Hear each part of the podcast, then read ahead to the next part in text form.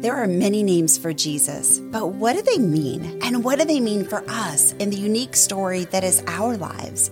In this episode, we will discover why he is called Everlasting Father and Prince of Peace. We pray that you gain a new perspective on the Savior born in a manger over 2,000 years ago and how those names are relevant in our lives today and Christmas is right around the corner. We have free shipping in the US, and we have over 70 pieces of inspirational jewelry and journals on our website at reclaimedstory.com. So if you want meaningful presents under the tree, we have them. Why not shop and help a strong women's ministry simultaneously? You can find all of this on our website at reclaimedstory.com. Now, let's take a dive into what it means for Jesus to be everlasting Father and Prince of Peace. Welcome to Living the Reclaimed Life podcast. I'm Denisha. We're glad you're here for conversations that revive hope, inspire healing, and encourage you to live a vibrant life with Christ. So grab a cup of coffee as we chat with today's guest. Isaiah 9 6 says, For unto us a child is born to us a son is given, and the government shall be upon his shoulders, and he will be called Wonderful Counselor, Mighty God, Everlasting Father, Prince of Peace. In our last episode, we talked about Jesus as our wonderful counselor and mighty God. And if you missed that, I want to encourage you to go back and listen. It was so encouraging to me. But today we are going to continue our conversation and talk about Jesus as the everlasting Father and Prince of Peace. So let's start with everlasting Father. You know, Denisha, all of a sudden, Jesus being revealed to us as another father makes it very personal. Yeah, it sure does because all of us have a father, right? Mm-hmm. Not one of us doesn't have a father. Now, whether they've been in our lives or not, we still have a father. And so all of a sudden in this verse, here Jesus is revealed to us as another father in our lives. And just that word, father, I know can bring a lot of different images to our minds. Maybe memories, Maybe emotions begin to churn up for us. And maybe for you, the memories and the images of your earthly father were fantastic. Maybe dad was great. And when you think about him, you've got great memories. Valerie, I know that's the case for you and your dad. Yes. And, you know, I just want to say too that we know that none of us is perfect, right? And no earthly father is going to be perfect. But yeah, my dad, when I think of my dad, I think of a man that is faithful He's been faithful to my mother for over 50 years. He's been a faithful, involved father. And, you know, he actually came from a broken home. His parents were divorced. And I think about how when he started his family, he didn't let that carry over. That because of his relationship with God and because of his faithfulness to God, he carried that faithfulness into raising our family and he taught me about God. And I got to tell a funny story. Does anybody remember Slurpees from like 7 Eleven days? Yes. so, so I still today say, you know, I'm my father's daughter. He does whatever I say. But I remember he tells me this story. We were coming out of a 7 Eleven, you know, in California. And he said something like, well, I spoil you kids. And I say, well, that's why we like you, dad. so, but you know, a loving earthly father will do that, will spoil us. But we're going to talk about how we have a father who spoils us so much and we can always depend on him. But yeah, that's my dad, the dad who spoils me. Valerie, I love that that is your life and your story and your dad. And I love that he was a chain breaker in his family to raise such an incredible family himself, be married for over 50 years. Like that is amazing. And I also know that not all of us have those kinds of memories about our father. All of a sudden, we think about our father. Maybe it's good, or maybe it's not good at all. One thing that I know as we've been working with women is we tend to project the image of our earthly father onto our everlasting father. We look at Jesus, our everlasting father, through the lens of our earthly father. Isn't that true? Mm-hmm. As we begin to look at him and we really believe that Jesus, our everlasting father, is just like our father. Now, I'm a mom. I'm not a father, but I can tell you it scares me a little. Like, if I blow it and my kids grow up thinking that Jesus is like me, that scares me a little bit. We project onto him and we look through the lens of our earthly father to see our everlasting father. That can be a very dangerous place to be because all of a sudden things can get foggy and we don't see God clearly. If we look at Jesus, our everlasting Father, through the lens of our earthly Father, we might see a Father who's never satisfied. Maybe we even went to the point of rebellion to get dad's attention, and now we've taken the same perspective and we bring it to our relationship with Jesus. Maybe we don't really believe that God is truly satisfied with us, so we try to do what we can do to get him to love us. So when we look at our everlasting Father through the lens of our earthly Father, not only may we see a Father who's never satisfied, but when we look at Him through the lens of our earthly Father, we may also see a Father who's distant, who's isolated, who's away from us, who's far away, or even who's angry. Maybe when dad was home, he came home from work and it was like walking on eggshells around your house. Is that how you perceive God? Because you see, when we look at Jesus, our everlasting Father, through the lens of our earthly Father, it can really mess things up. For me, my parents were divorced when I was a baby. And due to many circumstances, I didn't see my biological dad from 11 years old until I was 40. And that is like 30 years in between. So it would be, if I took that perspective and I cast it upon God, it would be easy for me to see God as being distant, as being far away, as being uninvolved. But we've all got our own story. And just for a second, just for a second, friends, let's lay that down.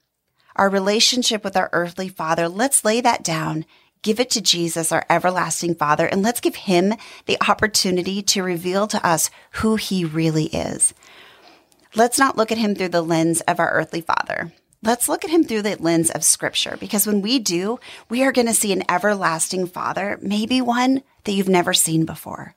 Psalms 103 8 says, The Lord is compassionate and gracious, slow to anger, abounding in love just take that in for a few minutes. Those adjectives, compassionate, slow to anger, and abounding in love. You know, some of the most incredible moments that I have ever experienced in my life and I have seen in others is that moment when we come to the realization that there is nothing we can do, zero, not a single thing we can do to earn God's love. Many of you are listening today and maybe you have felt that, like Denisha said, you had a father that you felt like you had to chase after for attention, for affirmation. So you almost felt like you had to be perfect, be good and perform for your dad or for other people. I know I've experienced that struggle and you didn't believe that people could just accept you for who you were. And you've taken that same approach in your relationship with Christ and you've been working to earn Christ's love and Christ's approval. And you know what, Denisha? That makes us so tired. But listen to the words of Jesus. He says to those of us who are growing weary from trying to perform and earn his love, he says, Come to me, all of you who are weary and burdened, and I will give you rest. And you know, Denisha, that makes me think of in our last podcast how God knows everything. Do you notice that? He says, Come to me, you who are weary. Like he knows. He knows the struggle. He knows that we're going to be tempted to, yeah, keep up with the Joneses, you know, run that race. He knows we're tired. And he says, Come to me. I know you're tired, and I will give you rest. Take my yoke upon you and learn from me. I am gentle and humble in heart, and you will find rest for your soul. Rest. Just rest. You know, I can tell you that is not always easy for me to do. I'm not Nope. super good. Resting is not my superpower. That's definitely for sure. And as he tells us to rest, it's like that's part of his plan for us mm. is to rest. And as you were reading that, I was thinking about Jeremiah 29 11. And many of us know this. Many of us have this stitched on a pillow somewhere. Jeremiah 29 11 says, For I know the plans I have for you, declares the Lord plans to prosper you and not to harm you, plans to give you hope and a future. And when I hear the rest, that he has got a plan, he's got my future, he's got it under control, I don't have to be the one in control. And if there's one thing we want you to know, is that Jesus, your everlasting Father, is compassionate, that he cares for you, and that his plans are to give you hope and a future. Do you know that he's not angry with you? That he is satisfied with you, that he loves you and he cares about you and he wants a relationship with you. And I love Hebrews chapter 13. This really stuck with me as well. This is Jesus speaking to you and me. This is the relationship that he wants with us. This is your everlasting Father. And he says, Never, never will I leave you. Never will I forsake you. And when I think about never, does that mean like maybe he will on days when I make a mistake? Maybe he will on days when I fill in the blanks. I'm pretty sure the word never, friends, means never will I leave you, never will I forsake you. For I know the plans I have for you plans to prosper you and not to harm you, plans to give you hope and a future. I pray that you can feel that because I can really feel those words right now. And when we look at Jesus, our everlasting Father, through the lens of Scripture, we see a Father who is full of compassion, who cares beyond what we can ever imagine, who has a plan for you, who wants to prosper you, to give you hope and a future. And when I really let those words settle upon my heart, that brings me peace. And that goes right into the last name of Jesus that we read about in Isaiah 9 6, Prince of Peace. And, you know, Denisha, I wonder if some of who's listening today that you're wishing that life was different. I think we all could raise our hands. There's probably Denisha's raising her hand. I'm raising my hand. We all wish there was something in our life right now that was different. I know for a lot of people, this is not the best time of year. You know, as we enter in the holidays and Christmas, for others, it's just really heavy. Some of us are uh, experiencing loss and grief, and some of us are facing things that we didn't have planned for Christmas. I know in my immediate family right now with my mom, we're facing some unknown medical diagnosis. And it's just so hard, I think, in the unknown, in those moments of not knowing what the future holds, that we can struggle with having peace. It's so true. Valerie, thank you for sharing that. And that we can just stand with you as your mom faces the season right now.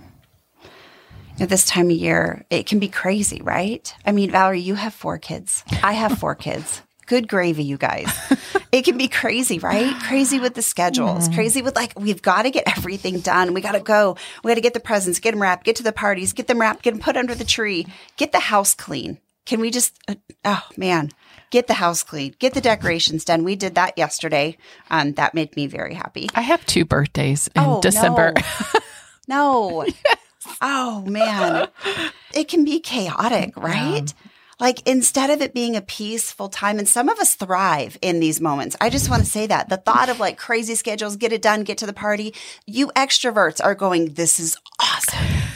Well, I can tell you, us introverts are like, I have a little bit of anxiety right now about all of the things that are on my schedule. And with those times, with the busyness, with the presents, with all of the things, also can come family. And sometimes family can bring attention into our lives during the holidays, right? We talked about this in episode 113. If you didn't hear that, episode 113 was about navigating healthy disagreements around the table. And let's just say because many of you guys have shared that you've got some family issues and that can bring stress to the holidays. It's supposed to be like a Merry Christmas, but sometimes it feels more like the Jerry Springer show, right? like it can be challenging. Mm-hmm. And sometimes we can ask ourselves, where is the peace in Christmas? Well, and that's why we have to go back to the scripture, Isaiah 9 6. Again, for unto us a child is born, unto us a son is given, and he will be called Prince of Peace. Jesus is called the Prince of Peace. But we have to ask ourselves, and we'll be honest, like, where is Jesus during those normal, everyday moments? Everything you just mentioned, you know, we wake up, we scroll the news, we ask, where is Jesus, our Prince of Peace? Let's look at another scripture. And this may be very familiar to you around this time of year. You start hearing it. Luke 2 10 to 14. And just listen for a moment. This was an angel of the Lord speaking to the shepherds in the field. And this is what the angel said. He said, Do not be afraid. I bring you good news of great joy that will be for all the people. Today in the town of David, a savior has been born to you. Who is he? He is Christ the Lord. This will be a sign to you. You will find a baby wrapped in cloths and lying in a manger. Suddenly, a great company of the heavenly hosts appeared, and with the angels praising God, singing, Glory to God in the highest, and on earth, and on earth, peace to men on whom his favor rest. What was that again? Peace. Peace. Jesus is called the Prince of Peace. This is part of the realist in me. He's the Prince of Peace, right? Peace on earth. Yet, like when I think about the birth of Jesus, I don't feel like it was very peaceful, right? Like you have a teenage girl named Mary and she finds out she's pregnant. And oh, by the way, she's pregnant by God. So that's kind of tough to explain to her community, right? That'd be hard to believe even today. Right, right. God got me pregnant. Oh, yeah, good. Congratulations. You know, like, can you imagine what she went through? And we see it so much as we read the Christmas story. So, the very beginning, the finding out that she was pregnant, that wasn't peaceful.